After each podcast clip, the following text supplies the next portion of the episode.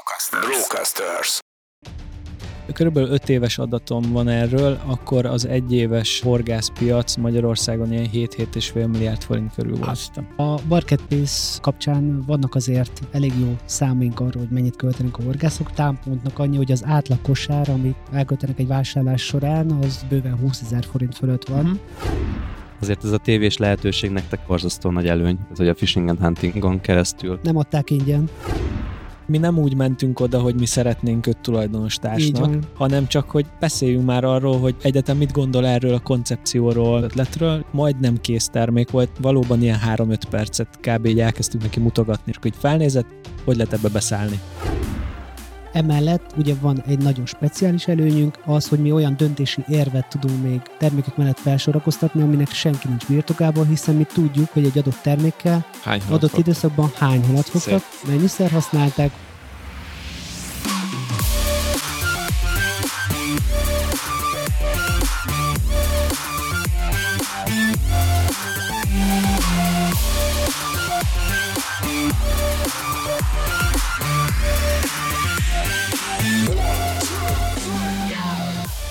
Nagy szeretettel köszöntök mindenkit egy újabb Business Voice podcast részben. Ez egy interjús rész lesz. Itt van velünk Pásztor Viktor és Kovács Attila, a Fishinda alapítói és vezetői, illetve itt van velem Virág Attila és Sándorfi Adrián. Én pedig Mester Tomi vagyok, üdvözlök mindenkit a stúdióban. Sziasztok! Sziasztok! Hello, hello. Egyszer egy nagy sziát, hogy a hallgatók se tudják, hogy egy, kettő, három, szia! Na, és bocs, mondjam. Szerintem akkor csináljunk egy soundchecket, hogy szia Viktor. Sziasztok! És szia Attila. Sziasztok! Na, én nem most már Szia, minden... Tomi! Sziasztok! Szia, Ati! Sziasztok! És aki ezzel ezelőtt beszélt, az az Adi. Na, ebből most már biztos minden hallgató tudni fogja, hogy ki kicsoda, majd megpróbáljuk. Én úgy szoktam ilyenkor kérdezni ezt, aki podcastelni akar, majd hallgatóknak mondom, ez a nagyon durva trükk lesz, hogy a kérdések végére oda teszem a keresztnevet még, és akkor a hallgató wow. megtanulja, ugye? Ugye? Jó trükk. Ja, ezt nem is mondtam, hogy ugye van a Fishindának saját podcastja és a Parti Arcok, úgyhogy ezért Viktor, aki itt ül mellettem a stúdióban, ő rutinos, rutinos Igen, most, most van az, amikor akasztják a hóhért, szokták mondani. Hát ez minden részben részünkről, meg hát ugye. Na de visszatérve az adásra, a Fishind az egy applikáció, illetve most már van egy marketplace e-commerce része is, minden esetre egy olyan vállalkozás, ami elsősorban horgászoknak szól, és a mai részben nagyon sok új témát fogunk feldolgozni, Egyrészt, ami érdekes a Fishindában az az, hogy ez egy viszonylag nis piacnak egy meghatározó szereplője, ez lesz az egyik érdekesség. A másik, ami Adinak és Attinak így külön érdekes volt, hogy amúgy egy applikációról van szó, és ugye mindkettők életében ott volt az applikáció, illetve ami még érdekes lesz, hogy jelenleg is fut egy közösségi finanszírozásos tőkebevonási kampány, ehhez majd teszünk linket, akit, akit érdekel, tehát még ez február végén záródik, tehát még akár be is lehet szállni a Fishindába, úgyhogy nem mindegy, hogy mit mondotok ma, srácok. Szóval, hogy be lehet szállni még a Fishindába, ehhez dobunk linket a show notes-ba, és ugye itt a cél az a közönségi finanszírozással, hogy nemzetközi terjeszkedést búztoljátok vele. Tehát sok-sok-sok érdekes szegmense van. Viszont én kezdeném úgy, a, induljunk az alapoktól, és, és az első kérdésem az az, hogy miért szeretnek az emberek horgászni, illetve hogy miért költenek rá ennyi pénzt? Hát ugye a horgászat az egy, az egy ilyen igazi hobbi, tehát hogyha le kellene így fordítani azt, hogy mi a hobbi, akkor még a horgászattal le lehetne, mert általában, vagyis a leg, lehető legkevesebb esetben jár profit szerzéssel, tehát ez, ez egy non-profit szórakozás, és eh, sok időt és sok pénzt el lehet rá költeni, úgyhogy egy, egy az igazi hobbinak számít. Azért szeretnek az emberek horgászni, szerintem, de egyébként valószínűleg nagyon sokféle jó válasz van erre. Mondjuk én azért szeretek horgászni, mert a természetben vagy, és egy folyamatos probléma megoldás segítségével eredményt tudsz elérni, ami egy zsákmányszerzés gyakorlatilag, és a végén még van egy küzdelem is azzal a zsákmányjal. Tehát egy, egy eléggé összetett motivációs csomag az, ami miatt szerintem az emberek szeretnek kijárni. Nekem ez, hogy gyakorlatilag meg kell fejtenem azt, hogy hogyan tudom megfogni azt a zsákmányt. Hm, de mondj már egyszer egy olyan uh, hobbit, ami nem non-profit jellegű és profitot termel. Jó, igazad van, ez, ez, ez az egy nem annyira különleges benne, de igen, ez tényleg egy hobbi. Ebb, ebből nem nagyon tudsz meg. Én nagyon-nagyon-nagyon ritka az, hogy valaki ebbe úgy tud, mondjuk a hobbiából a végén egy vállalkozás lesz. Vannak nagyon komoly horgászversenyek is, azért ezek nem olyan szintűek, hogy ebből aki, aki profin nyomja, az akár meg is tud élni, vagy vannak szponzorációk is, ahogy tudom, tehát hogy, hogy ott is van formája annak, hogy pénzhez jussanak a, az ügyes horgászok. Szerintem közvetlenül csak a versenyekből nagyon nehéz megélni. Általában ezek valamilyen márkának vagy kereskedőnek a leszerződött horgászai, akik emellett természetesen versenyekre is utaznak, versenyekre is neveznek, hiszen minden eszközük megvan a gyártók és kereskedők révén arra, hogy tökéletesre fejleszék a tudásukat. Az alapvető különbség szerintem így a többi sporthoz, szabadidős sporthoz képest, de leginkább a profi sporthoz képest, hogy például amikor én focizni kezdtem gyerekkoromban, az volt az álmom, hogy profi sportoló legyek. De aki horgászni kezd, kevésbé ez van a fejében, hogy na én azért horgászok, hogy majd egyszer nagyon profi versenyhorgász legyek. Többnyire itt vagy családi hagyomány, vagy valami barátok révén beszerveződik valaki, és akkor imádja, megszereti ezt a kikapcsolódást, rája, hogy ez egy ilyen életérzés, amihez csatlakozni akar, és kevésbé profi horgász akar lenni szerintem. Alapvetően. De egyébként azért, mert hogy még az országnak a horgász kultúrája nem tart ott, mert én nagyon keveset tudok a horgászatról, meg nem is egyszer horgáztam életemben, mert nekem ez egy ilyen túl lassú folyamat, de hogy egy pár hónapja volt egy ilyen botrány Amerikában, hogy, hogy már konkrétan hogy csalnak horgászversenyen, hogy ők nyerjenek, és abból, amit én leszűrtem, az ott, az ott már egy, egy olyan kultúrája van ennek a horgászatnak, amit, amit én itthon például nem látok még laikusként sem. Észak-Amerikában a horgászsport, tehát maga a versenysport, az egy sokkal magasabb szinten működő dolog, mint itt Európában, és Észak-Amerikában maga a horgászat is teljesen más, hogy működik, más módszereket használnak, és más típusú vagy más fajtájú halakra horgásznak jellemzően. Ennek vannak történelmi, meg földrajzi oka is, de ott a, a sügérre való úgynevezett pergető horgászat a top gyakorlatilag, amiről meséltél, ez egy tényleg egy, egy ilyen világot bejáró botrány volt, hogy két úriember nagyon sok versenyt megnyertek, és aztán egyszer csak feltűnt, hogy azok a halak, amiket mérlegelnek a verseny végén, amiből majd az eredmény kialakul, azok ránézésre is sokkal kisebb súlyúaknak kellett volna lenniük, mint amennyit a mérlegen mutattak. És akkor ez egy furcsa verseny, mert itt nem maradnak életben a, a halak. Itt Európában jellemzően életben maradnak és visszakerülnek a vízben, de ott Amerikában valamiért ezt nem így csinálják. Na mindegy, és akkor felnyitották azokat a halakat, amiket fogtak ezek a srácok, és hát tele voltak gyakorlatilag tömve ólommal és mindenféle nehéz dologgal. Egyébként mi követtük ezt a, a Tomi által említett podcastban ezt a sztorit, most ott tart a dolog, hogy feljelentést tettek ellenük, illetve most már megvan a vád, és most már a bíróságra járnak, de valami hat vádpont van ellenük gyakorlatilag ilyen különböző állat és mindenféle átkínzással kapcsolatos dolog.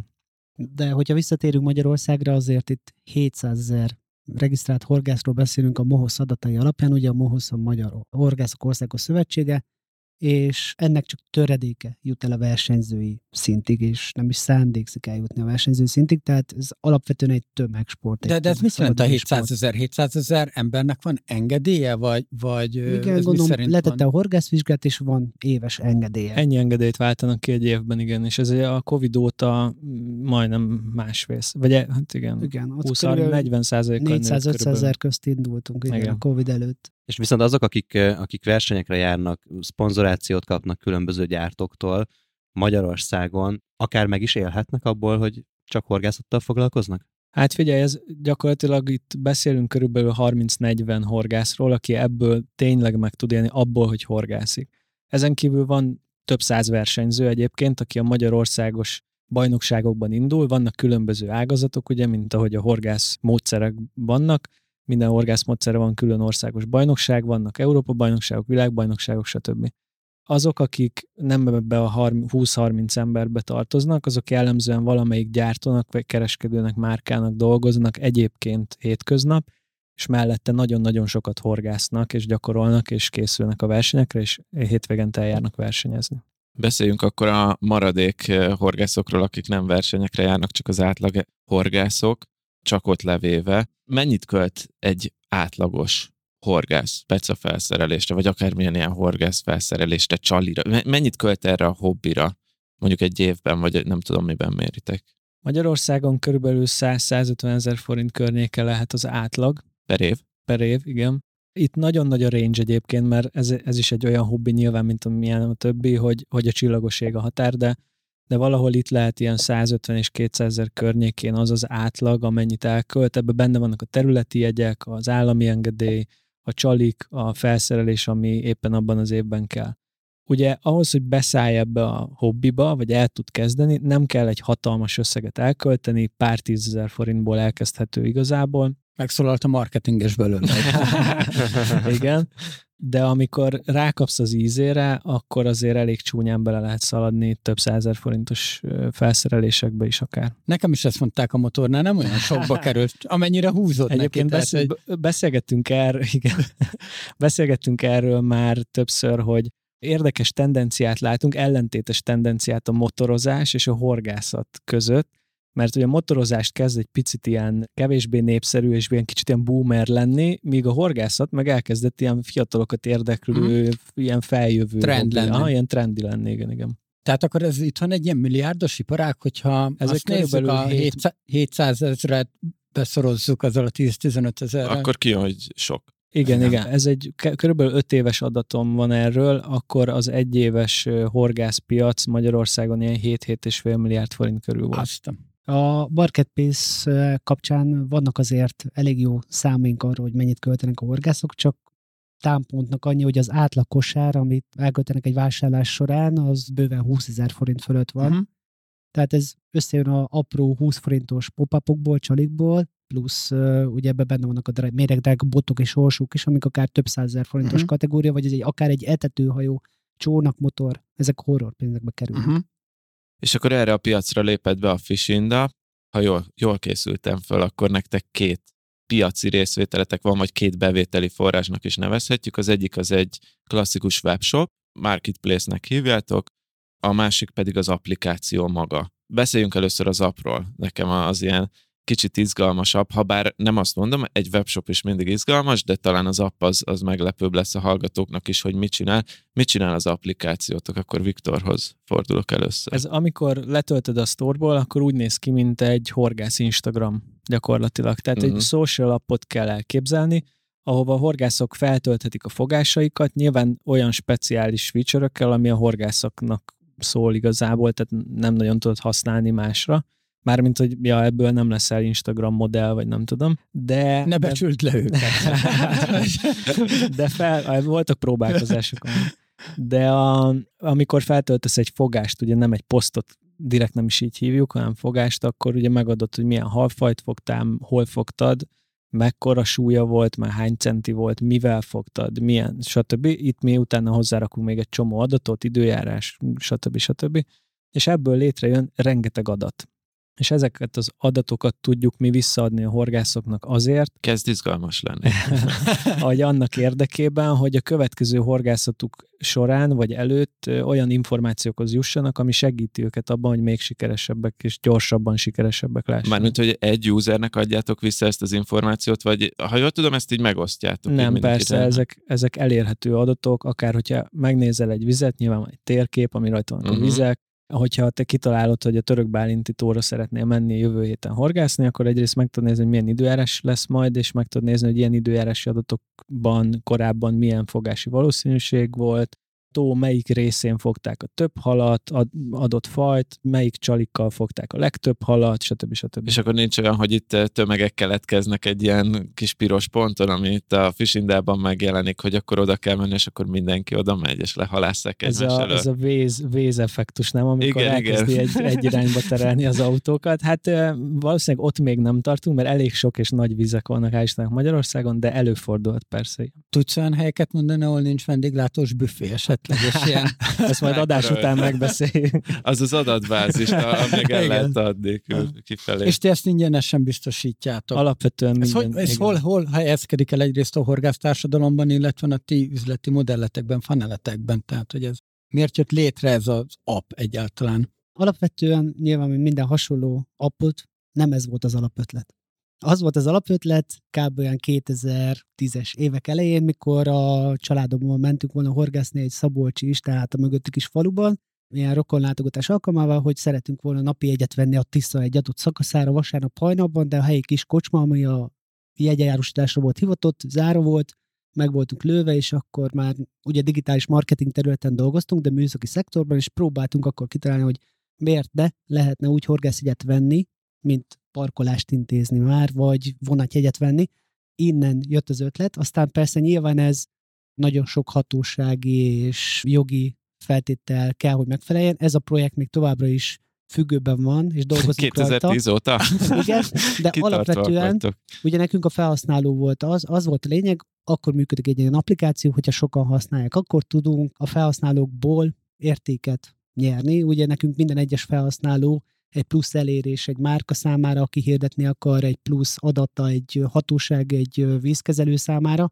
Tehát nekünk az elsődleges célunk az volt a közösségi app révén, hogy egyrészt a minimális manuális erőforrása, tehát nem mi hozzuk létre a tartalmat, és mégis sok felhasználót tudunk folyamatosan aktívan tartani.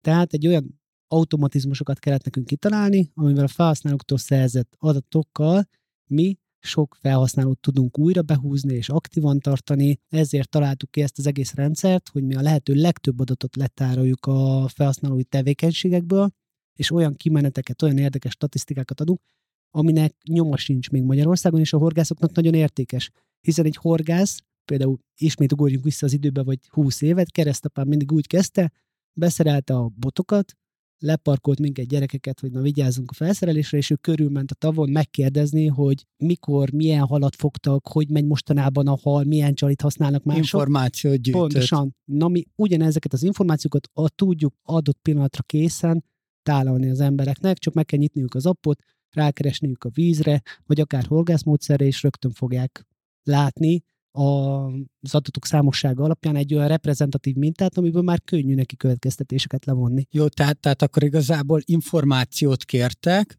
és ezt még kitoldjátok plusz információval, és ezt meg ingyenesen a horgászoknak a horgászokat informáljátok igazából, tehát egy információcsere történik. Igen, igazából említetted a funnelt, ez gyakorlatilag egy ingyenesen letölthető applikáció, és ingyenesen használható. Ez az eleje a funnelnek. Ez alapvetően arra alapszik, hogy az, a horgászok szeretik megosztani, egy kicsit úgy mondanám, hogy dicsekedni a fogásaikkal. Uh-huh. Illetve a másik oldala, majd azt arról is mindjárt mesélek, hogy miért ilyen lett, amilyen. De visszatérve, arra az a lényeg, hogy van ennek egy inap feliratkozó része, amiért prémium funkciókat kaphatsz, ezek a, akár a pontos fogási helyek, tehát hogyha mondjuk tényleg meg akarod nézni, hogy egy adott tavon melyik sarokban van a legtöbb pont, az már előfizetéshez kötött. És ezt garantáljátok, hogy halat is fog fogni azok az adatok Persze, alap? Persze, meg- és még a adunk buvár- pénzt, hogyha ha nem ott van, sikerül. nem? nem, nem, nyilván. igen. Mi akaszgatjuk fel. De egyébként erre vannak visszajelzések, hogy ezek mennyire jó tippek? Igen, Vagy? mi is használtuk, én elég sokat járok horgászni, én is használtam már olyan helyen, ahol, ahol még nem voltam korábban, és egyébként működik, meg az ismerőseim, illetve a felhasználóktól is jött már uh-huh. visszajelzés. Mivel ugye valós adatokon alapszik, ezért igazából nem nagyon lehet hibázni. És ez in-app purchase? Vagy In-app purchase, Ó, igen, igen. Hát igen, sok jutalékot jó lenne valahogy kiszervezni, de ez még nem Erre van ki. tippem, de majd Na, azt majd adás ezt is Adás után. De és akkor ti így kerestek pénzt, ugye? Tehát ez a, az, most csak az appról beszélünk, nem az e-commerce részről, de az app az, ezzel az in-app vásárlással, tehát appon belüli az vásárlással egyik, kerül igen, pénzt. ez az egyik tényező. Ugye azzal kezdtem, hogy nekünk a legfontosabb ö, portékánk az az elérés, tehát hogy mennyi felhasználót érünk el, milyen gyakran, milyen hosszú ideig használják az appot. Ennek egyik része, ebből az egyik monetizációs faktor ugye ezek az előfizetések, amikor direktben a felhasználótól tudunk mi bevételeket szerezni, azáltal, hogy nagyon ért, számára értékes információkat adunk vissza. Másrészt a nagy horgászmárkáknak, kereskedelmi szereplőknek nagyon fontos, hogy egy olyan nagyon exakt, nagyon jó szegmentálható célcsoportot és egy jó státuszú célcsoportot tudnak rajtunk keresztül elérni, amilyen csatorna nincs, hogyha ő konkrétan a horgászoknak szeretne valamit értékesíteni, valamit megmutatni, valamit eladni, akkor erre az applikáción belüli hirdetések a legjobbak, és nyilván ez egy másik bevételi forrásunk. Ezt hogy kell elképzelni ezeket az applikáción belüli hirdetéseket, hogy ez egy szponzorált dolog, vagy egy ilyen PPC jellegű, Vagy egy affiliate vagy egy együttműködés. affiliate együttműködés. Általában ez megjelenés alapon, vagy egy általány szerződést kötünk, például Decathlonnal volt egy ilyen nagyobb megállapodásunk, hogy az Energifissal, amikor ők meghatározott számú megjelenésért, vagy meghatározott idejű folyamatos kampányért fizettek Aha. egy konkrét összeget. Tehát akkor előfizetés, hirdetés, és van még valami más fajta monetizáció az appon belül? tervben van, ez a horgász víz tulajdonosok. Ugye Magyarországon több ezer magán víz van, magánkézben, akiknek nyilván érdeke, hogy horgászokat csábítson magához, és a horgászokat próbálja meggyőzni, hogy nála érdemes horgászni, és nála váltsa ki a horgászjegyet, ezért mindenképpen fontos arról beszélni, hogy a horgásztavok már volt hasonló megkeresésünk, van is rá egy tervünk, hogy őket hogy tudjuk becsatornázni, de mindenképpen egy érdemes és nagyon fontos célcsoport nekik is a phishingen keresztül a horgászok elérése, ráadásul ugye targetálni tudjuk nagyon jól, akár terület alapon ezeket a felhasználókat. Még annyit kiénekelhetek belőletek, de nyugodtan mondjatok nemet, hogy a jelenlegi appos bevételekből előfizetés hirdetés, ez kb. milyen arányban van? Az összbevételhez képest a... Hát, hogy a, az appon belüli bevételen belül milyen arányban van az előfizetés, VS hirdetés? Hát szerintem ilyen egy a tízhez, tehát a, alapvetően a hirdetésekből élünk jelen pillanatban. Uh-huh. Ennek egy végtelen egyszerű oka van, tehát mi már öt évvel ezelőtt kb. megterveztük ezeket a lépcsőfokokat, hogy hogy fogunk haladni. Most vagyunk annál a mérföldkőnél, hogy eddig adatot gyűjtöttünk, eddig annyi tapasztalatot és információt tudtunk összeszedni, amiből már nagyon értékes, valóban nagyon értékes adatokat tudunk a prémium előfizetőknek adni. Ja, ez a prémium, ez egy új, újabb cucc. Eddig is működött, de eddig full organikusan, hogyha beesett valaki, nyilván elfogadtuk a pénzét, megkapta a funkciókat, de mostantól fogunk rá marketing kampányt építeni, tehát ez mostantól értünk el oda, hogy elkészültek az új layout tervek, amik pontosan erre irányulnak, hogy az előfizetőket tudjuk jobban becsatornázni, őket tudjuk megszólítani, és olyan valódi értékes információkat tudjuk már adni nekik, amik tényleg megéri neki kifizetni a pénzt, úgyhogy ez egy nagyon fontos mérföldkő számunkra ebben a monetizációs lépésben, hogy az abbevételek arányát is tudjuk növelni. Ez iszonyat érdekes, ez az evolúció, mert Pontosan. ugye pont az ilyen nem azt mondom, hogy százszázalékosan network effekt van nálatok, de van valamilyen szintű network effekt, hogy ugye amíg nincs adatod,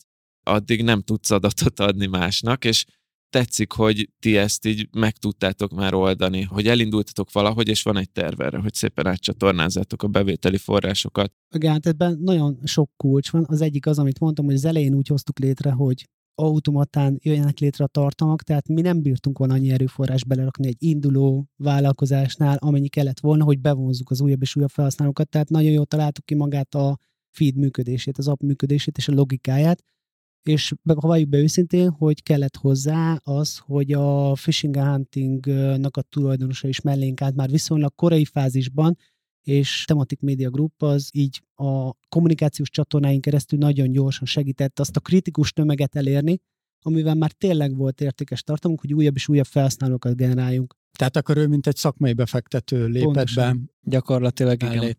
És akkor igazából ő tudja hozni azt a kis kapcsolati tőkét is, gondolok itt hirdetőkre, stratégiai partnerekre. Pontosan, Hasonló. ahogy Aha. mondod, így van.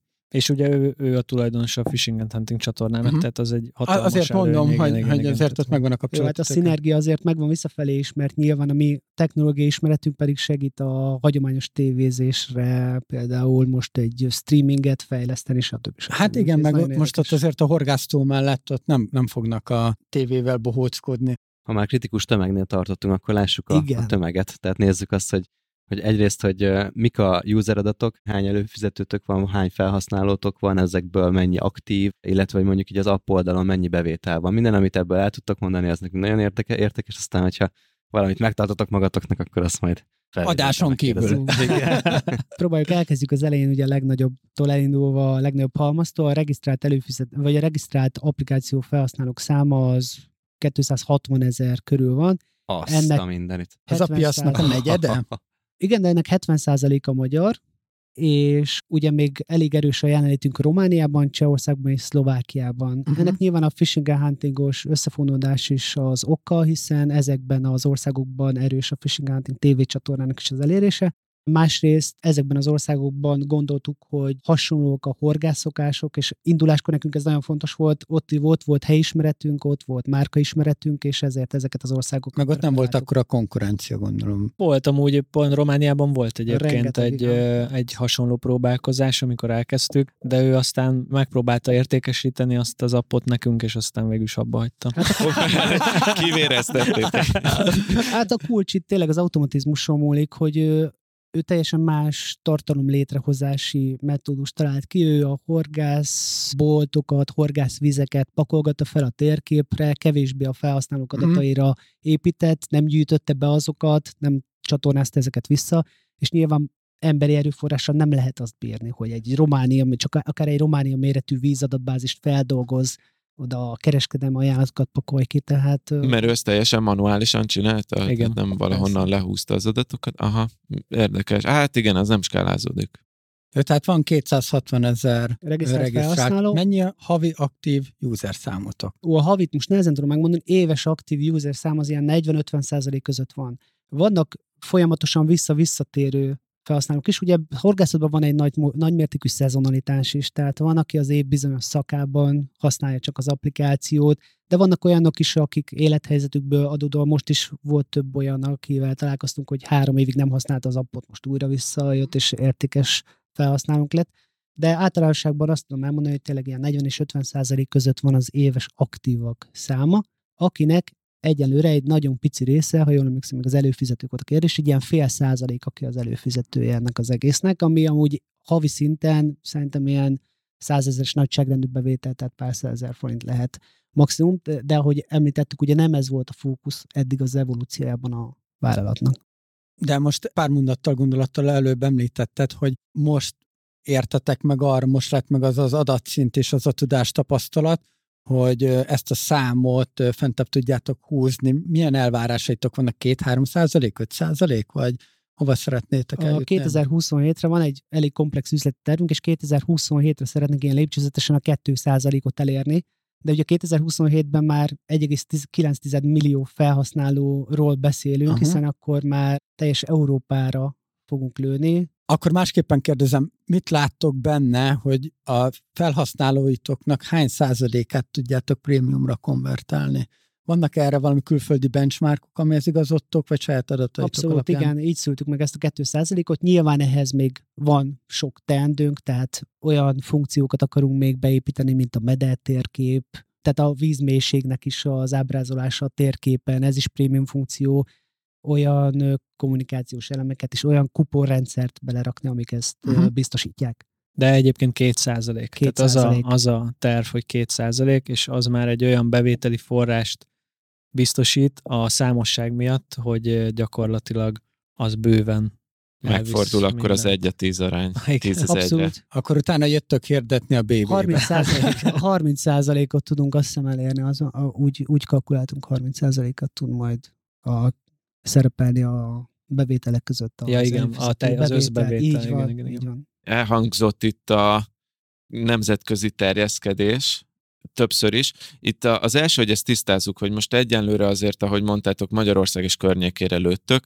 ez magyar nyelvű applikáció, vagy lokalizáltok, vagy magyar és angol, mi itt a, mi itt a nyelvi modell? Amikor elkezdtük, 2017 áprilisában jött ki az App Store-okba, akkor ö, magyarul és angolul jelent meg, ha jól emlékszem. Azon a nyáron lefordítottuk cseh, szlovák és román nyelvekre, vagy tehát lokalizáltuk. Majd a következő fél évben azt hiszem, akkor volt még a bolgár, és aztán tovább mentünk úgy, hogy olasz, spanyol, lengyel, és most már bekerült a szlovén is, úgyhogy ha most ezt nem számoltam össze, de abban biztos vagyok, hogy tíz nyelven elérhető jelenleg az applikáció. És az angol nem elég. Tehát itt, itt szeretik, hogy a Nem. saját nyelvükön van. Igen, ez főleg azért a régiónkban oké, okay, hogy egyre fejlődik az angolul tudó emberek száma, vagy növekszik, vagy az aránya a társadalmakban, de azért főleg a horgászok között ez még, még nem elég annyira, hogy, hogy csak angolul legyen. Annál is inkább, mivel azért ezek a halfajok, horgászmódszerek, felszerelésnevek, ezek eléggé speciálisak országonként, úgyhogy ide tényleg egy ilyen szakmai nyelv végül is, amit be kell implementálni. Amúgy számomra nagyon meglepő volt, hogy maga a társalgásokra, vagy a, a különböző kommentelésekre tökéletesen elegendő az a fordító modul, amit be tudunk rakni automatikusan, az kiszolgálja. Tehát azokat már nem kell lokalizálni, mert teljesen jól elbeszélget egy szlovák horgász egy Ja, magyarra. ezek az ilyen user-generated contentre mondott, igen, hogy ez tök jó. befor- lefordítja. Na igen, mert hogyha mondjuk elmegyek Romániába horgászni, akkor valószínűleg ott a román nyelven érkező Instagram adatokat, vagy Instagram képeket fogom látni ott a környéken, plusz a tieteket, amit átválthatok magyar nyelvre ugyan,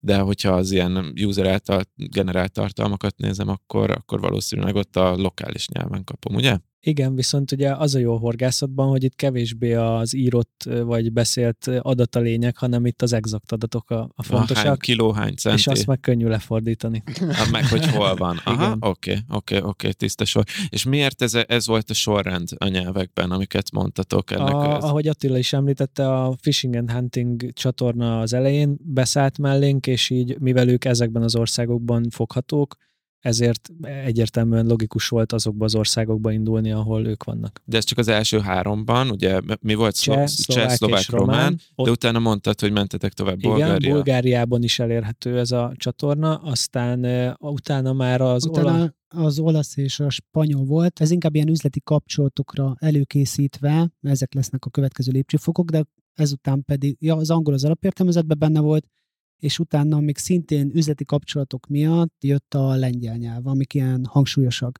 És a terveink között a lépcsőfokok úgy néznek ki, hogy ebben az évben, 2023 második felében, mikor elkészülnek a fejlesztéseink, az új funkciók, az appnak a frissítése, akkor intenzív digitális kampányt fogunk akkor a már meglévő országokra elkezdeni, mint Románia, Szlovákia, Csehország. A következő év, tehát 2020 négy szól a lengyel, olasz és spanyol piacok meghódításáról, tehát ezekkel lokalizációs megoldásokkal már készen vagyunk. Valójában csak annyit jelent, hogy el kell indítani a hirdetéseket ezekben az országokban, ez meg valójában csak marketing büdzsé kérdése. Ez csak egy zárójeles kitérő, hogy azt tapasztaltuk a horgász piacon számunkra nagyon kellemes meglepetésként, hogy nagyon olcsón lehet digitális platformokon, tehát itt elsősorban Facebook és Google hirdetésekre gondolok, letöltéseket szerezni. Tehát olyan konverziós költséggel, amelyen például a műszaki szektorban egy átkattintást tudunk vásárolni. Biztos jó a csali termékeltek a letöltésre, de be van etetve már. be van etetve. Egy fél gondolatig menjünk már vissza, mert nem tudta nem megfogni a fülemet, hogy az apnak a frissítései jönnek. Én azt tudom, hogy iszonyat költség egy appot fejleszteni, még a üzemeltetési költsége is, hogyha ilyen user számok vannak. Ez fedezik a, a bevételeitek? Most, és itt most nem szűken a, az bevételekre gondolok, hanem önmagában van ez a, a, van a webshopotok is. Hogy kell ezt kinézni? Hogy éri meg egyáltalán ezt az appot fejleszteni? a phishing jövője szempontjából valójában ez a legfontosabb kérdés szinte, úgyhogy nagyon-nagyon fontos területre tapintottál rá. Most jelenleg a bevételeink a fenntartást fedezik a jelenlegi csapattal, a jelenlegi erőforrásainkkal. Azt látjuk, hogy a mostani tapasztalattal, a mostani eszköztárunkkal, hogyha egy jóval nagyobb piacon tudnánk ugyanezeket a dolgokat csinálni, mint amit most csinálunk Magyarországon, meg sokszorozhatnánk a bevételeket. Tehát itt uh, igazából nincsenek nagy raktáraink, amit finanszíroznak kell, nincsen árukészletünk, amit finanszíroznak kell. Valójában egy-egy új piacnak a megszerzése csak hirdetésnek a kérdése, és ugyanazt kell csinálnunk máshol is, mint Magyarországon, és könnyedén többszörözhetjük a bevételeinket. Csak hogy kint azért nagyobb a verseny, nem? Tehát itthon én nem ismerek másik olyan appot, aki azt csinálja, mint ti, bár ez lehet volt. azért hiányos volt, igen. De, de viszont nemzetköziben ismerek. Még én is, pedig én aztán nem vagyok egy nagy pecás arc, akik versenytársak, erre van stratégia? Igen, vannak egyébként Európában van egy-két versenytársunk, aki valóban potenciális versenytársaink, jellemzően egy picit más működéssel, emiatt úgy látjuk, hogy valószínűleg eléjük tudunk kerülni, de most a régióban mindenképp előttük is vagyunk, és Európán belül is valószínűleg eléjük tudunk kerülni. Illetve van egy nagy globális szereplő, szerintem ráutalhattál te is, az úgynevezett Fishbrain, akik, igen. igen, akik pár évvel korábban kezdték a, ezt az egészet, mint mi, viszont ők Észak-Amerikára és, és Dél-Amerikára koncentrálnak. Mi figyeljük őket, reméljük, hogy ők is figyelnek már minket, de ők nagyon jó példa előttünk, nyilván ők is egy picit másképp működnek, és nagyon fontos különbség a két termék között, hogy az egyik az a tengeri horgászatra koncentrál, mi pedig egyértelműen az édesvízi horgászatra, amiről eddig még nem beszéltünk, de hogy a horgászatban ez két nagyon különálló terület egyébként. Mhm. Csak egy érdekes sztori a hallgatóknak mondom, itt már a többiekkel megosztottam a stúdióban, hogy én annól, amikor Svédországban dolgoztam, akkor két emelettel alattunk volt a Fishbrain-nek az irodája, és én azért is tudom, hogy azért ennek a peces biznisznek nagyon nagy piaca lehet, mert nekik már akkor, tehát ez öt éve volt, vagy kicsivel több, mint öt éve, és nekik már akkor is azért elég prosperáló ágazat volt. Hát szóval igen, azért- 2009-ben kezdték. Igen, és ők most jelenleg ilyen 60 millió dolláros befektetési körökön vannak túl, mármint összesen annyit kaptak. 10, 14 millió felhasználó van. Igen, igen. És ti viszont teljesen bootstrappelt biznisz vagytok, nem? Igen, viszont itt most egy nagyon nagyot fogok ugrani előre, de mondjuk a, az exit stratégiánknak ők azért eléggé szerves részei is. Uh-huh, uh-huh. Csak nehogy, nehogy ők is azt csinálják veletek, mint ti a román versenyzőben. Ezért kell gyorsan jó nagynak lenni, hogy azt már ne érje meg, vagy ne lehessen. Igen, igen. Illetve hát most, ahogy így mondtad, ez nyilván aki nem pecázik, annak ez így elsőre fel se tűnt volna, de ti valamennyire komplementer piacra mentek, szóval ez szokott lenni sokszor startupoknál, hogy van egy nagy versenyző, az elalszik egy bizonyos területre, jön egy kicsi, aki feltörekszik, és már nincs más lehetősége, mint hogy felvásárolni a network effect miatt. Nem Így van. Hát most erre, erre konkrét őszi példa, hogy a Fishbrain egy Fish Rules nevű Igen, appot vett meg Floridában, pont ezért. Hát illetve igen, hogyha, még csak hogyha nem is a, az édesvízi pecázásra gondolunk, hanem csak az, hogy ti lokálisan itt vagytok, ez igazából ha csak Magyarország, nyilván itt még nem akartok exitelni, de ha csak Magyarországra akarna betörni a Fishbrain, akkor kézenfekvő lenne, hogy először ne izéket vegyen ilyen nagy hirdető táblákat a körúton, hanem hogy titeket felvásároljon. az egy dolog, hogy ti ki akartak kerülni így a Fishbrain szeme elé, de hogy ti hogyan szereztek usereket, ez nagyon érdekelne, mert hogy azt mondod, hogy, hogy azt mondjátok, hogy az az egyik fő értéke az applikációtoknak, hogy ti vagytok azok, akik elérik ezeket a felhasználókat, és nem nagyon van más olyan platform, amin keresztül meg lehet szólítani ezeket a horgászokat. Ez a ti különlegességetek a hirdetők számára. Viszont nektek is valahogy meg kell szerezni ezeket a, ezeket a felhasználókat. Mi az, ami itt működik ezen a piacon nálatok? Ami fontos, illetve annyival fontos kiegészíteni azt, hogy máshol nem elérhetők ezek a felhasználók, abban a formátban, ahogy nálunk úgy nem elérhetők, ugyanis a horgászok sok apró szegmensre oszthatóak, vagy hát nem apró, de kisebb szegmensre. És ezek jól elkülöníthető termék kategóriákat vásárolnak, márkákat adott esetben tök mást, mint a másik horgász, és ennyire szegmentáltan sehol nem lehet elérni. Egyébként a digitális platformokon, most tényleg beszéljünk csak a Facebook meg a Google hirdető rendszere- rendszereiről, ott, mint horgászat, olyan érdeklődési kör az létezik, tehát el tudod őket érni, de azon belül, hogy ki az, aki három hétre szokott járni a tópart a sátorban nagy pontyozni, vagy ki az, aki két órára megy ki a Dunapartra Spitzbottal kishalazni, azt már nem tudod leszűrni, viszont nálunk igen. Tehát ilyen szempontból egy picit mindkettő igaz. Elsősorban egyébként mi digitálisan, tehát Facebook, Google hirdetésekkel értünk el nagyon sok mindenkit. Volt egy nagyon jó organikus terjedése is az applikációnak, illetve nagyon fontos volt a televíziós megjelenés. Hát sőt, a evolúció szempontból ugye beszéltünk arról, hogy most egy fejlesztési, előkészítési fázisban vagyunk szinte már egy éve, és ezért ilyen nagyon aktív kampányokat új területeken pont ezért nem futtatunk, mert racionalizálni kell a működésünket. Viszont organikusan van havonta több ezer felhasználónk, organikusan keletkezik, tehát ők jönnek ajánlások alapján, jönnek akár tévéhirdetésből, jönnek, akár simán keresnek egy applikációt az áruházakban. Ebből a szempontból szerencsés helyzetben vagyunk a felhasználó szerzés szempontjából mindenképp. Azért ez a tévés lehetőség nektek azért borzasztó nagy előny valószínűleg, tehát hogy a Fishing and Huntingon keresztül. Nem adták ingyen. Na igen, pont erre voltam kíváncsi, hogy azért ez, ez nagyon jól jött ez a, az indulásnál nektek, de hogy hogyan sikerült egy ilyen befektetőt találni, hogy néz ki nál veletek a, velük a közös munka, és hogy ez így nagyjából tényleg milyen ára van annak, hogy egy, egy ilyen, ilyen befektető legyen a csapatotokban. Azt hiszem, hogy áráról beszélni csak az első pillanatban érdekes, mikor megszületett a megállapodás, hiszen nyilván átadtunk valamennyi tulajdonrészt a Tematic Media Groupnak, akik a Fishing and Huntingot üzemelteti. A közös munka már annál érdekesebb, hiszen nagyon sok szakmai potenciál van náluk, ami számunkra hasznos, olyan kapcsolatrendszer elsősorban, ami számunkra nagyon Na, na, hasznos. na, várj, várj, várj, várj, várj, várj, várj, én ezt, ezt most realizálom. Ti üzletrészt nem pénzért, hanem kapcsolatokért és megjelenési Nem. felületért adtatok, vagy? pénzért, elsősorban ami finanszírozásért. Tehát igen, igen. i- az első időszakban ugye abból, azzal tudtunk növekedni, még plusz fejlesztéseket létrehozni, piacokat szerezni, és mondjuk felépíteni a marketplace platformot eleve, mint egy Aha. Járulékos platform, hiszen nekünk kettőnknek, mint alapító, valójában szegény családból származunk, nem volt ilyen Ja, ja, óriási világos. tőkénk, amit ebbe beleforgassunk, úgyhogy nekünk ez volt a racionális üzleti döntés, hogy eladjuk a ö, induló vállalkozásunknak egy üzletrészét, és azért cserébe azt kértük, hogy Pénzt növekedni, felületet. finanszírozza mindenképp. Jó, tehát akkor ti van. konkrétan nem kaptatok egy számlát a tévés reklámspotért, hanem ez benne volt a dealben, hogy százalékért cserébe van Az első X időszakban igen, igen. Aha, Így van. Jó, oké. Csak Ez nem, ez nem volt tiszta nekem így. Adi? De miért most fizetnetek kell most a megjelenésekért? Most leginkább barter megállapodásaink vannak, ami nyilván technikailag nem barter, de valójában igen, kölcsönösen ö, hirdetési és kommunikációs csatornái Stratégiai együttműködés.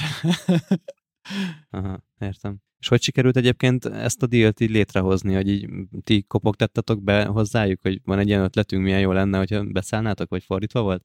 Hát ez visszatekintve, hát ugye akkor még nagyon úttörők voltunk, egy nagyon forradalmi eszköz volt a miénk 2017-ben még, és a, és a tulajdonosa a Fishing and Huntingnak nagyon szereti az ilyen innovatív dolgokat, és szeret első lenni mindenben, és érezte már, hogy a digitalizáció nagyon fontos ekkor, és rögtön lecsapott. Tehát azt hiszem egyik horgász kiállításon találkoztunk egy ismerősünk által, és szerintem kb. három perc volt, hogy Három-öt megmutattuk a terméket, beszéltünk. És akkor mondta, hogy akkor még emberével, hol, miről kell Ugye- pontosan megegyezni kb. Ennyi Az, az fontos Nem elmondani, rossz, nem igen, rossz. hogy mi nem úgy mentünk oda, hogy mi szeretnénk őt tulajdonos társnak, hanem csak, hogy beszéljünk már arról, hogy egyetem mit gondol erről a koncepcióról, mit gondol erről az egész ötletről, illetve hát akkor már egyébként egy majdnem kész termék volt, tehát ez valamikor március közepén lehetett, és mondom április végén jött ki az app, tehát ilyen nagyon közel voltunk már a launchhoz, és akkor valóban ilyen 3-5 percet kb. így elkezdtünk neki mutogatni, hogy na nézd, és akkor így van, és akkor itt vannak a posztok, fogások, stb. stb. És akkor így felnézett, hogy lehet ebbe beszállni. és akkor így Hmm. mondtuk, hogy jó, hát jó. hadd had gondolkodjunk ezen egy picit. Ez a nis piacnak az előnye, mert hogy valószínűleg annyira kicsi a piac, hogy folyamatosan keresik ezeket a lehetőségeket, és hogyha találnak egy jót, akkor viszont nincs kérdés.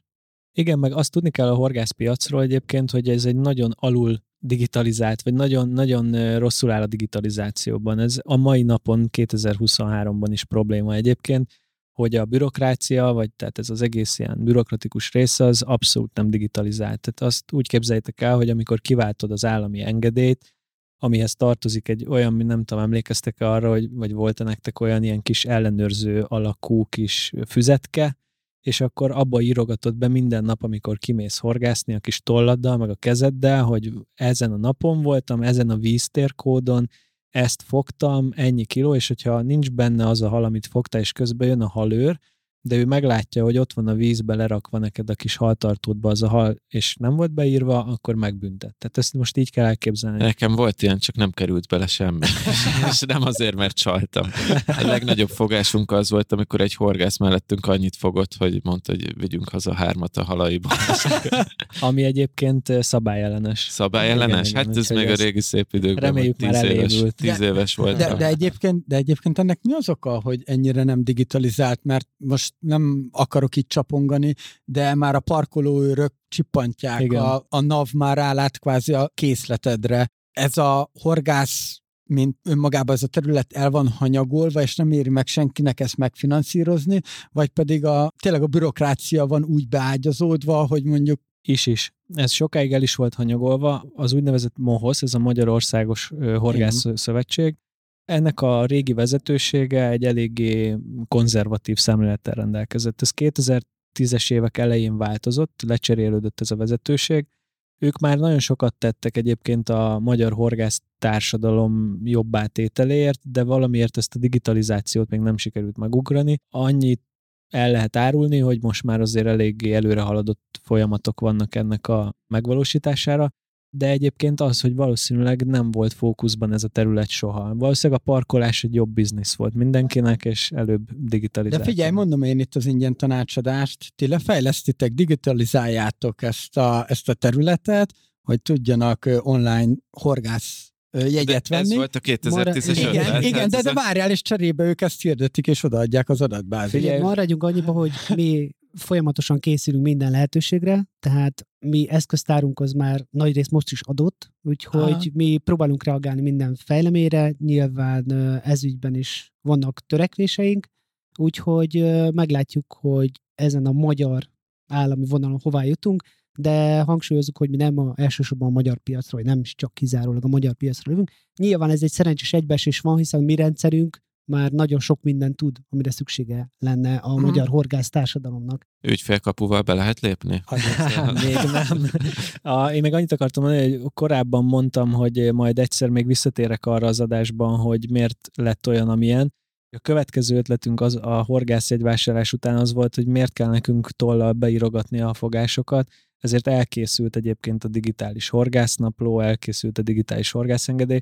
Ezek mind részei az apnak, csak mivel még nem sikerült az állami bürokrácián ezt átütni, ezért jelenleg ez nem működik, de valójában Hát az működik, összes csak ilyen, ö, nem, ugye nem elérhető. mindenki magának tárolja le a, horgá- a fogásait, és egy saját horgásznapolja van. Nyilván ez is több, ja, mint nincs hogyha bekötve. sem, mert nem egy külön mappába kell neki a fotóit tárolgatni, hanem nálunk vissza tudja nézni egész évre, hogy mit, hol fogott, mekkora volt pontosan, úgyhogy ez nagyon jó saját adattároló is. Oké, okay, volt szó erről, hogy több lábon is álltok. Az apról már elég részletesen beszéltünk, meg az ottani bevételi forrásokról, de van még egy bevételi forrásotok, a Marketplace-nek nevezett dolog. Ez micsoda pontosan? Amiben gyorsan szeretnének is kijavítani, ugyanis a legelején azt, azt mondtad, hogy ez egy klasszikus webshop, de hogy nem, nem csak azért marketplace, mert így neveztük el, hanem ez tényleg egy marketplace. Aha, oké, okay, Tehát mi bocsánat. nem veszünk és nem adunk el semmit, hál' Istennek, Hanem hanem mi közvetítjük a kereskedőknek bocsánat, a bocsánat, ez nem esett le Meg van bocsátva. Úgyhogy igen, ez két, körülbelül három éve indult, ha jól emlékszem, és az alapkoncepció az az volt, vagy az ötlet, hogy elég nagy az elérésünk, eléggé jól szegmentáltan érjük el ezeket a usereket, miért ne ajánljunk nekik szóló ajánlatokat, és eh, mivel mi mind a ketten dolgoztunk elkereskedelmi cégnél, és illetve olyan kereskedelmi cégnél, ahol erős volt az online láb, ezért azt láttuk, hogy semmiképpen nem akarunk kereskedéssel foglalkozni. Úgyhogy nem akartok raktárkészletet. meg Milyen logisztikát, meg igen, meg, meg eremát, meg semmi ilyesmit. Úgyhogy az volt az ötlet, hogy csináljunk marketplace, hiszen, hiszen ez egy jó rendszer, pont erre való, hogyha jó az elérésed, akkor tudsz segíteni eladni a termékét másnak. És ugye gyakorlatilag itt az történik, úgy néz ki, mint egy webshop, de több kereskedőnek a teljes szortimentje fent van, ezért a legszélesebb szortimenttel rendelkező webshop, mondhatjuk ezt Magyarországon, és egy helyen meg lehet venni. Igen, a klasszikus marketplace előnyökkel több kereskedőtől egy kosárban, egy tranzakcióban meg tudod vásárolni, össze tudod hasonlítani az azonos ajánlatokat. Emellett ugye van egy nagyon speciális előnyünk, az, hogy mi olyan döntési érvet tudunk még a termékek mellett felsorakoztatni, aminek senki nincs birtokában, hiszen mi tudjuk, hogy egy adott termékkel Hány adott fogtak? időszakban hány halat fogtak, Szép. mennyiszer használták, úgyhogy ez igazából, de ehhez is ugye el kellett jutnunk olyan adatszámosságig, ahol most járunk. Tehát most már azért elég sok csalinál Ügyes, mellé tudjuk ügyes. rakni, hogy hány tíz, hány száz alkalommal használták ezt sikeresen, úgy, hogy meg tudja nézni a konkrét fogást is mellé, akár fotóval, hogy ezt ekkor itt fogták. Ez nagyon a, profi. Mindegy, van, a, van az apnak egy apja, és pontosan közös adatbázis, Durva. közös termékadatbázis, és akkor uh, amint mondjuk én feltöltök egy halat, hogy Ért, értem csukát- csak, persze, Oké. meg nem akarom ebbe az irányba elvinni, de Én akarom, igen. de nem baj. Tudom, tudom, tudom. Egy, egyet mondjatok még el nekünk a marketplace-ről, hogy akkor az apphoz képest ez, ez a bevételi láb, ez, ez mondjuk hány százalék? Hogy akkor láttuk, hogy van az egy a tízhez, és akkor ez még ahhoz, ez mennyi? Körülbelül. Én azt gondolom, hogyha ilyen 20-30 százalék a teljes bevételünknek most a marketplace bevétel, de ez Hmm. 50 százalékot is el fogja érni a közeljövőben. Kivétel, hogyha gyorsabban nő az in-app purchase. Igen. Igen. A, igen. Jó, Ez de akkor... elég jól tudjuk azért ezt, elég rugalmasan tudjuk kezelni, tehát tudjuk mindig a fókuszt oda rakni, ahol éppen érdemes és leghatékonyabb nyilván a marketing költés. Hogyha a terméklideket érdemes, meg a kereskedelmi ajánlatokat nekünk promózni, akkor nyilván azt fogjuk. Igen. Ez érdekes, hogy három bevételi lábatok van úgy, hogy amúgy teljesen digitálisan vagytok jelen. Tehát, Van hogy, hogy, is, hogy igazából szinte remote A digitális halastó. Igen. ja, a A játékot még nem fejlesztettünk. Ja, negyedik. Most, Hát, már, most már, hogyha bedobtad, akkor a, ne. Például a szoftverünk ugye alkalm, tehát látjuk, hogy milyen fogás, ezekből agregált statisztikákat tudunk, ami értelemszerűen egy horgászverseny lemenedzselésére is tökéletesen alkalmas, tehát van egy olyan modulunk, ami nem a nagy közönség számára elérhető, de a világ legnagyobb pontyhorgász versenyét a mi szoftverünkkel adminisztrálják a Balatonon minden évben, áprilisban, nem tudom, már 150 csapat, akárhány, nem tudom már hány országból, és nem, nyilván nem manuál, csapat. Ja, 250 Igen. csapat, és nyilván nem tudják, na, óriási munka lenne ezt manuálisan ezeket a fogásokat rögzíteni, a mi szoftverünkkel rögzítik a fogásokat, a mi képezzük belőle ugye az eredményeket, az összes kimenetet, amiből dolgoznak, úgyhogy az egy elég komoly meló volt, de nyilván ez is kellett ahhoz, hogy a bevételeinket tudjuk. Mm, Fishbrainnek van ennyi bevételi lába? Ők, szín, ők, ők nem csak az in-app purchase-ből élnek? Van marketplace-ük is egyébként. Van marketplace Már, igen. igen. Lekopiztak benne. Igen, folyamatosan másolnak minket. De a hirdetéseket nem igazán láttam még az abban, ha jól emlékszem.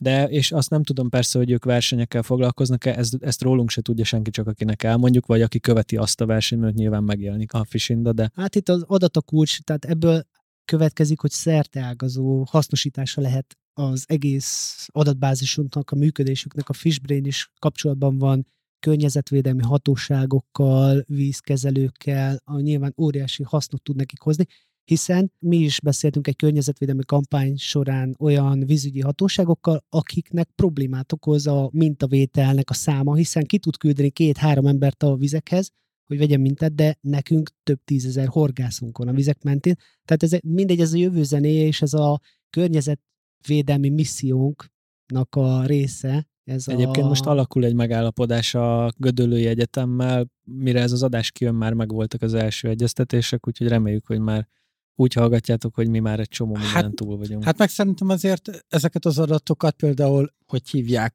őket, ezeket a gyártókat, horgászszergyártóknak adatokat el lehet adni. Például. Persze, hát elsősorban Tehát, hogy... ugye a legegyszerűbb, hogy a Facebook csinálja, hogy mint hirdetési felület eladja a user adatokat. De nem, hanem, nem, hanem így termékfejlesztésbe. Ja, De mindegy, ebbe, ebbe ne kalandozzunk Ezt is majd adás után így... Kanyarodjunk rá szerintem az egyik legizgibb dologra, a közösségi finanszírozásra, de még egy kérdés előtte, hogy Fishbrain-nel amúgy nem tervezitek felvenni a kapcsolatot, hogy valahogy így ilyen nekem már adná magát, hogy mondtad, hogy még nem? Kezdünk elérni ahhoz a ponthoz, amikor fel fogjuk venni a kapcsolatot, de szerettünk volna azért akkora méretűek lenni, hogy ne gondolkodjanak másban, mint hogy együttműködjünk valahogy. Ja, hogy ne kis halként gondoljanak rá. Szép. ja. Jó, beszéljünk a, beszéljünk a közösségi finanszírozásról, mert ilyenről még nem volt szó a BB történetében, ti meg ennek, ez, ennek a közepében vagytok most jelenleg. A sztori az az, hogy szeretnétek 100 millió forintot bevonni, de nem egy kockázati tőke, vagy egy alapkezelő, vagy egy akárkihez mentetek el, vagy egy magánbefektetőhöz, hanem fölmentetek a tőkeportálra, és gondolom ennél összetettebb volt a folyamat, de hogy minden esetre a tőkeportálon... Igen? Na majd erre kíváncsi leszek, de hogy a tőkeportálon fut most jelenleg egy közösségi finanszírozási kampányotok, ami szó szerint azt jelenti, hogy tulajdonrészt lehet venni a Fishindában, és így ugye 50 ezer forint a legkisebb beszálló, tehát ha valakinek van 50 ezer forint, hogy beszálljon a Fishindába, akkor ő lehet mikrobefektető a cégetekben. Nagyjából ez a, ez így a van, ez kb. így működik. Részvénytársaságban fog részvényessé válni gyakorlatilag. Ez zárt körül működő részvénytárs. És ho- hogy működik ez, a, ez az egész? Tehát, hogy mondjuk kezdve onnantól, hogy hogyan értékelitek fel a céget, honnan tudjátok, hogy mi a reális üzletrésznek a reális értéke. Kezdjük ezzel, jó? Utána a többi kérdést azt folytatom. A céget nem értékeljük fel. Egyrészt van nekünk is egy pénzügyi tanácsadónk, aki a pénzügyi terv összeállításában és a cégértékelésben segítkezett, de a végső számokat a tőkeportálnak a szakmai stábja és a tőkeportálnak az apparátusa mondja meg, tehát nyilván ők felelősséget vállalnak a kisbefektetők felé azáltal, hogy a pénzük az jó helyre kerül, nem tűnik el, és a megfelelő módon van felhasználva. És ezért a tőkeportál elég sok garanciát vállal ugye a befektetők felé. És 100 millió forintot akartok bevonni, és hány százalékot osztotok ki ezért cserébe, vagy hány százalékért mondtok rá? 9, valamennyi pontosan. 1,2 milliárd forint a cégérték, a premani, tehát a befektetés előtti cégérték. Ennek a 100 millió forintnak megfelelő üzletrészt ezért cserébe odaadjuk és a, egyébként a tőkeportálnál úgy működik minden kampány, ilyen közösségi finanszírozási kampány, hogy van egy minimum tőkecél és egy maximum tőkecél, itt nálunk a 100 millió a minimum, és a 200 millió a maximum. Ezért nekünk két üzleti tervünk van gyakorlatilag, attól függően, hogy melyikhez vagyunk közelebb, olyan úton megyünk tovább. Igen, hát beszéltünk is ugye a jó skálázhatóságról, főleg azért, mert digitális termékről beszélünk, tehát igazából a terjeszkedés üteme az, amit befolyásol, hogy most milyen ütemben tudjuk a tőkét bevonni, vagy a Mm, igen, engem meg ez a befektetés része érdekel, hogy akkor egy milliárdra, 1,2 milliárdra van értékelve a cég ebben, hogyha én mondjuk kis részvényesként beszállok, és akkor tegyük fel, hogy a 100 millió forintos határt éritek el. Tényleg ez kérdés a kérdés előtt. Ha 10%-ról mondatok le, és 100 millió és 200 millió forint között fogadtok be, akkor ha 200 millió lesz az összérték, akkor, és én befizetek 50 ezer forintot, akkor én kisebb részt kapok a cégből, mint ha csak 100 milliót érne el összesen.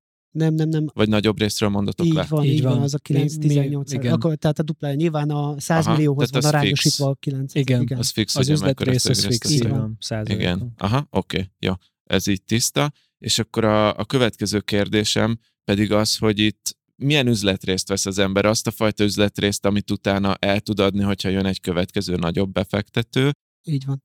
Aha, tehát hogy ez rögtön az a rész, ott, ott nincs Igen. is olyan opció, hát hogy én megtartom az, az exitig, vagy én Megtarthatod, igazából. Itt az a lényeg, hogy, a, hogy megkapod a részvényeidet, mint egy normális részvénytársaságban, és te utána ezzel szabadon kereskedhetsz, hogyha szeretnél, nyilván tőzsdén kívül, hiszen nem mentünk ja, Ez a bemutatóra szóló részvény. Azt nem tudom, hogy az mit jelent, de hogy ezek ilyen... Hogy tök mindegy, kinek a birtokában van, igen. akinek odaadod, az igen, azért. Igen, igen, de én eladhatom az Attinak. Eladhatod igen, az Attinak, és hogyha te ügyes vagy, akkor igen. drágábban adod el neki. Te, te, megveszed, te megveszed 50 ezerért, és akkor nekem eladod 100 ezerért. Ez a be, mint régen voltak ezek a, a betétkönyvek, igen. hogy bemutatóra szóló volt, nem névre szóló. Nem, mindegy, te Pesti vagy. Te Pesti vagy.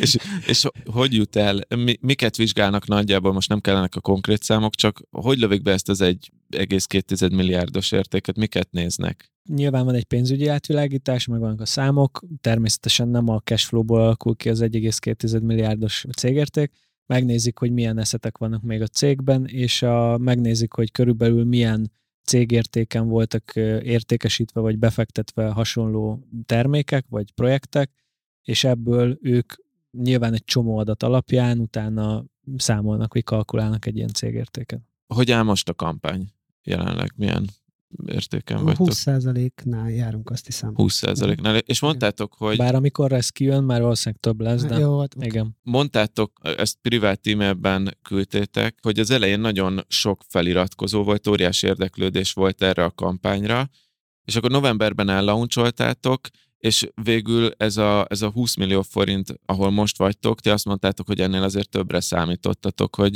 hogy mit láttok most, hogy, hogy mi, a, mi az oka ennek? Hát azt látjuk, hogy még novemberben ugye egy előregisztráció szakaszra indultunk, majdnem egy hónapon keresztül, amikor ilyen 60-70 millió forintos előregisztrációs keret gyűlt össze, Nyilván ebből konvertált egyenlőre egy ilyen 20 millió forint. De, de ezt tisztázzuk már a hallgató kedvéért, Igen. hogy, hogy ez, ez mit jelent, hogy előregisztráció és 60-70 millió, ez mit jelent, és hogy, hogy mit jelent az, hogy 20 millió forint becsengett a kasszába? Az előregisztrációs folyamat, ez egy úgynevezett zárt szakasz, amikor lehet foglalni végül is mindenkinek pozíciót, ugye mindenki eldönt, akkor egy bizonyos felhasználói körben a kommunikáció által bejöhetnek olyan befektetők, akik tesznek egy ígéretet, hogy ők szeretnének 50-től 5 millióig bármekkora összegben befektetni pénzt, de ugye ez csak még csak egy ilyen szándék nyilvánítás. Ez egy információgyűjtés egyáltalán, hogy érdemese a kampányt éles szakaszban elindítani. És nyilván, amikor nekünk egy ilyen 60-70 százaléknyi ígéret végül is keletkezett ott, akkor úgy döntöttünk, hogy akkor élesítsük ki a kampányt, és nyilván most benne voltak az ünnepek, benne volt a decemberi Igen. időszak, és ebből, a, ebből egyelőre 20 millió, amire konkrétan az előleg is befizetésre került a nyílt szakasz elindulása után. Aha, értem. És jelenleg akkor ennek az előregisztrációs dolognak olyan 30%-ánál vagytok, tehát 60-70 millióból 20 millió jött össze, a végső célnál meg 100 milliónál. Ugye ezt sose lehet tudni egy kampánynál, hogy pont a az elején jönnek be sokan, vagy az utolsó pillanatban nem akarnak lemaradni róla, szóval ez ilyen bonyolult folyamat is, de hogy nekem mégiscsak az első kérdés, ami eszembe jut, hogy miért választottátok a közösségi finanszírozást, mint befektetési formátumot, amikor annyi más lehetőség van? Hát ez több tényezős döntés volt. Az első az, hogy már az alapítástól kezdve kerestek meg bennünket magánszemélyek, horgászok, felhasználók, hogy hogyan lehetne őket jobban bevonni, hogy vehetnének részt a Fishinda életében. Ez nyilván ott lappangott folyamatosan így a kisagyunkban hátul, és elkezdtünk mi amúgy nagy tőkebefektetőkkel is tárgyalást előkészíteni, pénzügyi tervet csinálni, különböző pisdekeket, és akkor jött szembe velünk a közösségi finanszírozási lehetőség, amire Magyarországon nemrég van példa, néhány kampány futott le a tőkeportálon keresztül. Magyarországon egyedül a tőkeportál az, aki jogosult ennek a közösségi finanszírozási kampányoknak a lebonyolítására. És azt hiszem, hogy mindegy ilyen a Fehérnyú sűrfőzde kapcsán találkoztam én vele, és uh, akkor rögtön szöget ütött a fejünkben, nyilván közösségi horgász alkalmazás vagyunk, van rengeteg felhasználók, sok embert elérünk, amúgy is érkeztek hozzánk ilyen kérések, akkor célszerű, és valljuk be őszintén, hogy ez egy gyorsabb és hát mindenek előtt gyorsabb folyamat arra, hogy tőkét vonjunk be, mint egy megegy, megegyezni egy nagy befektetővel. Ezért úgy gondoltuk, hogy validálja is a applikációnknak a működését és a phishing-nak a létjogosultságát, hogyha, hogyha bevonunk horgászokat az életünkbe, és uh, tulajdonostársaink lesznek a felhasználóink. Nekem meg az a kérdés ütött szöget a fejemben, hogy ez miért kellett a tőkeportál, ha már van useretek, nem lehetett volna ezt úgy megszervezni, hogy ZRT-k megkapjátok a részvényt, fektessetek be, van egy ilyen lehetőség, mert ugye pont az előbb mondtad Attila, hogy jöttek is ilyen kérések, kérdések felétek, hogy hogy tudnátok őket jobban bevonni.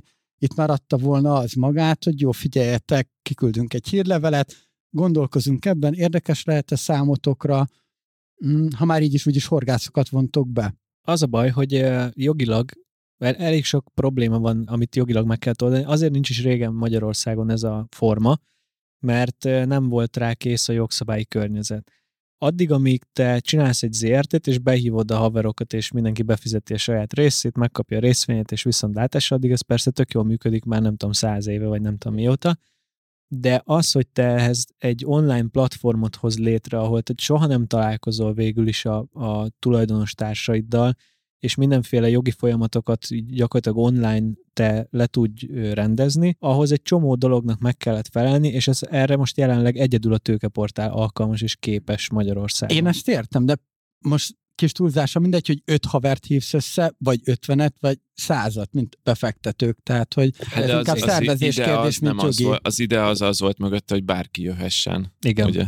Oké, de elsősorban ugye a horgászok, mert ők a célcsoport önmagában, és hogy ha már megvan ez az elérés... Hát igen, de közben azért nem csak a horgász a célcsoport, nyilván a legfontosabb célcsoport ők, de azért itt a, az üzleti szféra szereplői is célcsoport, hiszen ők is befektetők, nagyon sok befektető van, aki amúgy adott esetben nem horgászik, de a digitális termékekben hisz, vagy mondjuk ja, ja, ja. ilyen, ilyen típusú értem, termékekben. Értem. Igen, másrészt hitelesítés a projektet, ugye a tőkeportál elég sok garanciát vállal, elég sok munkát elvégez. Én úgy értékelem, hogy az, amennyit kérnek ezért a szolgáltatásért, az megéri nekünk, mert óriási terhet vesz le a vállunkról mhm. ezáltal. Uh-huh. Igen, egyébként az is érdekes, a tapasztalat az eddigi, a kampány eddigi részéből, hogy többféle célcsoportra lövünk tényleg. Tehát vannak, akiknek abszolút technikai kérdéseik vannak, vagy akár pénzügyi kérdéseik, akikkel látszik, hogy ők nem az első befektetésüket csinálják és van egy csomó olyan kérdés, ami viszont tényleg a, a klasszikus horgászoktól jön, akik valószínűleg még soha nem csináltak semmilyen befektetést, és őket az érdekli, hogy a pénzük biztonságban lesz-e, mekkora a kockázat egyáltalán, stb. Tehát a kommunikációnkat is több irányba kellett meghatározni, mert nem ugyanazokhoz az emberekhez nem beszélünk. több personát kell kiszolgálni. Úgy ez, a, ez egy kicsit magyarázat is lehet arra, hogy miért konvertálnak lassabban ezek az ígéretek, hiszen rengeteg edukációs munkát kell elvégeznünk, azt látjuk, pont az ünnepek alatt kiküldtünk a felhasználónknak egy kérdőívet, több mint 1200-an válaszoltak, töltötték ki, és tényleg ilyen alapvető technikai vagy biztonsági faktorokra kérdeznek rá, ezek az érdekes kérdések, nem az, amit mi gondoltunk, hogy ú, mennyit tudok én majd ezzel keresni, mennyi osztalékom lesz, milyen pénz, mennyi hozamra számíthatok. Ezek sokkal kisebb súlyjal voltak a válaszokban, mint a technikai kérdések. Úgyhogy ez egy nagyon komoly edukációs munka, sokszor, sokszor kell számukra súlykon, és sokszor kell információt átadni, hogy nem is ahhoz, hogy döntést hozzanak, csak egyáltalán, hogy eljussanak odáig, hogy megszerez, megszerezzék az információt. Mhm, Gondolkozzanak rajta. Munkaórában mennyi idő egy ilyen kampányt így? A tőkeportál, a hogy a végéig mi vinni. verziónkat mondjuk. A tőkeportál szerint pár óra, és akkor Pár óra és csörög a lóvé. Heti egy-két órát foglalkoztok Csing, vele, csing. és akkor úgyis van pénzügyi tervetek, egy picit összedobtuk, kész, persze, ez nem. Hát, szerintem egy embernek ilyen full munka. Full time? igen, Egy full time igen, munka három hónapon keresztül, mondjuk, amíg elejétől végéig Csak nem, lefut a igen. Kb. igen. Igen. Mi történik akkor, hogyha ez a kampány nem sikeres? Mert azt már tudjuk, hogy mi történik akkor, hogyha sikeres, ugye akkor azt megvan konkrétan az ötlet arra, hogy, hogy hogyan fektetitek be. Ráadásul gyakorlatilag minden készen áll, hiszen mondtátok, hogy a fejlesztések megvannak, a, vagy amik nincsenek ott is, ott is már tervben van. Tehát konkrétan megvan a helye ennek a pénznek. Mi történik akkor, hogyha a kampány nem fejeződik be, vagy, vagy a belőtt célon alul Ha fejeződik igen, be? az, az nagyon fontos, hogy ha a minimális tőkecélt nem éri el a kampány, akkor az egy sikertelen kampánynak minősül.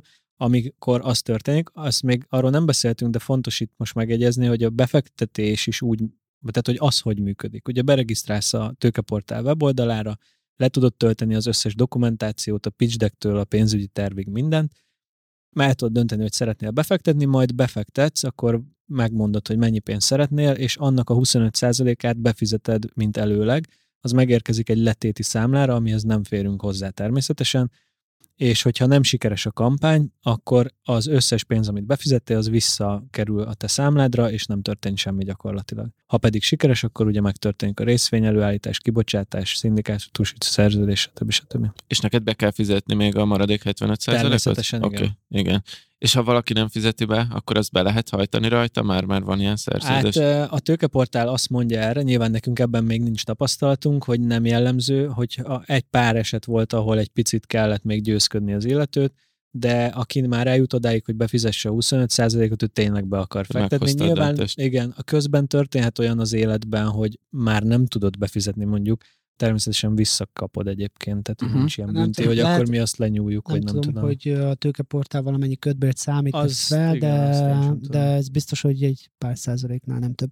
Engem ez a 260 ezer user nagyon izgatja a fantáziámat. Ha én veszek egy részvényt, vagy valamennyi részvényt tőletek, milyen adatokat kapok a cégről? az, a, az Mit adatok... szeretnél?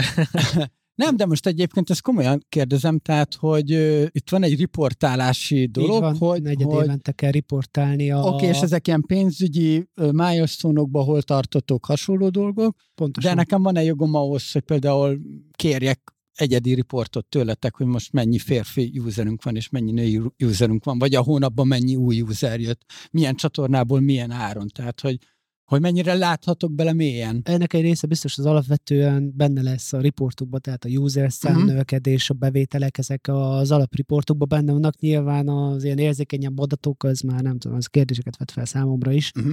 Ezt most egyelőre De, passzolom. de tulajdonos vagyok. Mit csinálnátok, ha a Fishbrain most beledobna 80 milliót? Örülnénk neki. Igen? Hát igazából nem hiszem, hogy a velük való együttműködésben bármi probléma. Tehát, hogy most így nem látom azt, hogy miért lenne ez nekünk probléma. Én azt gondolom, hogy együtt nyilván hatalmas dolgot tudnánk csinálni, mert mi lefedjük az egyik részét a horgászatnak, ők a másik részét.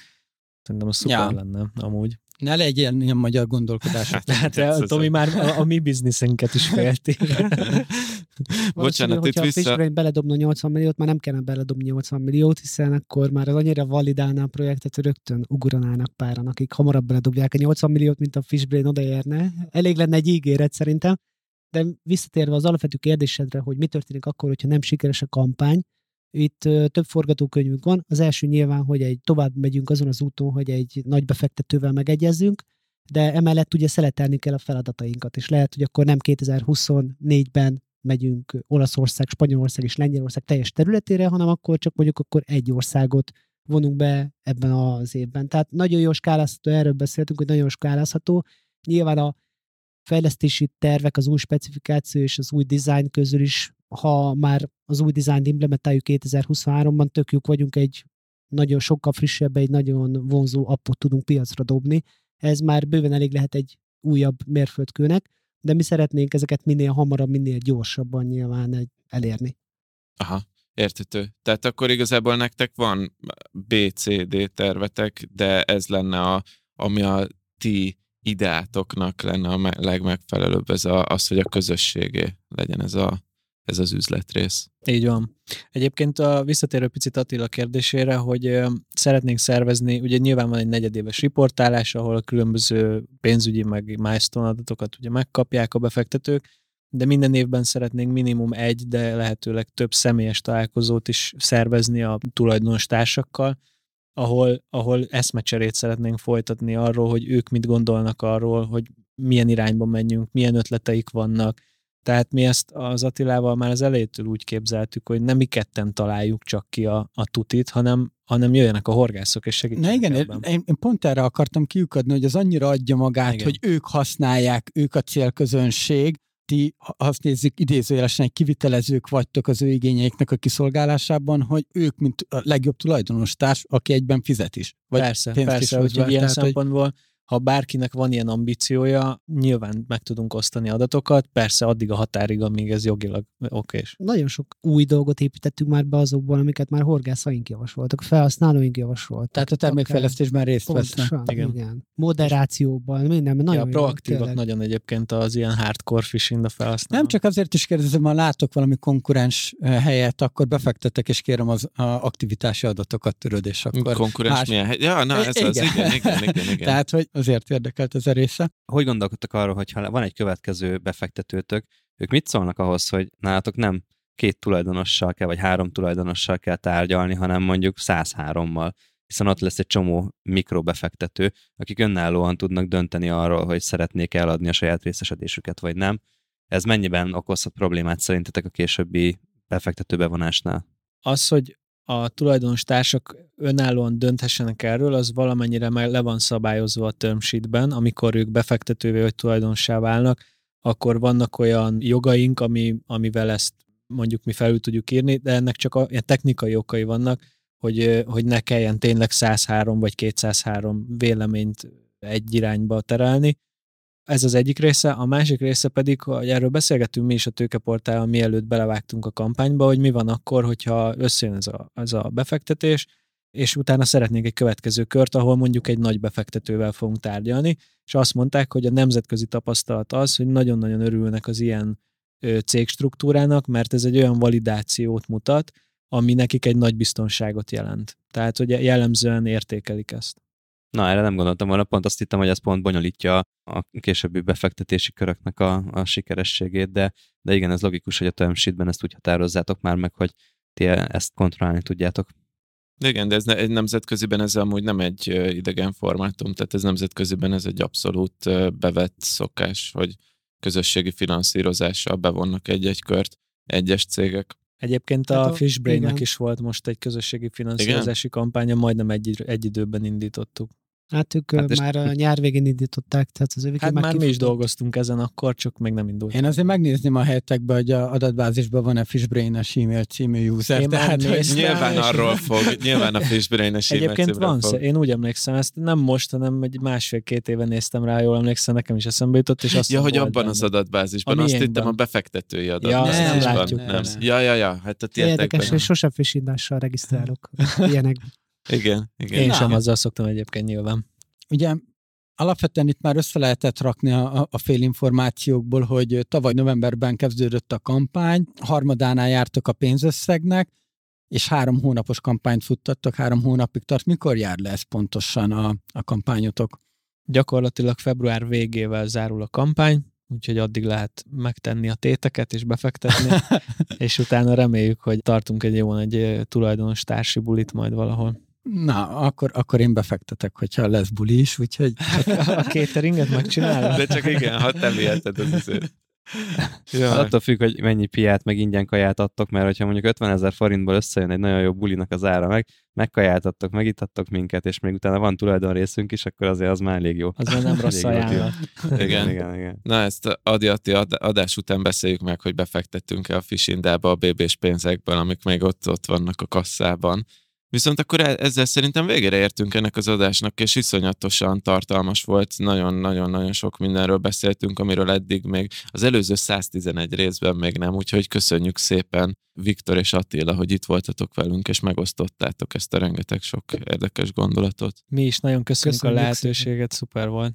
És akkor a tőkeportálos kampánynak a linkét azt betesszük a show notes-ba, szóval kedves hallgatók, hogyha titeket érdekel ez a befektetési lehetőség, vagy csak maga a phishing, de akkor ahhoz is teszünk egy linket, meg tudjátok nézni, hogy mit tud az applikáció, mit tud a befektetési lehetőség. Természetesen semmi, ami itt elhangzott az adásban, nem befektetési tanács volt, ahogy az, ahogy az szokott lenni. Hogyha a csali termékekről többet szeretnétek tudni, akkor látogassátok meg a Business Boys Facebook csoportját, és ott a Fishinda tulajdonosai remélhetőleg válaszolni fognak a csali termékes kérdéseitekre, illetve kövessetek minket Facebookon, Instagramon, TikTokon, van még valami csatorna? Ja, és hogy adjatok értékeléseket mindenfajta felületen, amiket reményeink szerint fel tudunk majd Impul- dolgozni. impulzus hírlevélre iratkozzatok föl, a Voice kuponkódot töltsétek le, Min- minden benne lesz a show notes-ban. Köszönjük szépen, hogy hallgattatok. Itt volt velem Virág Attila, Sándor Adrián, Kovács Attila, Pásztor Viktor, én Mester Tomi voltam. Sziasztok! Sziasztok!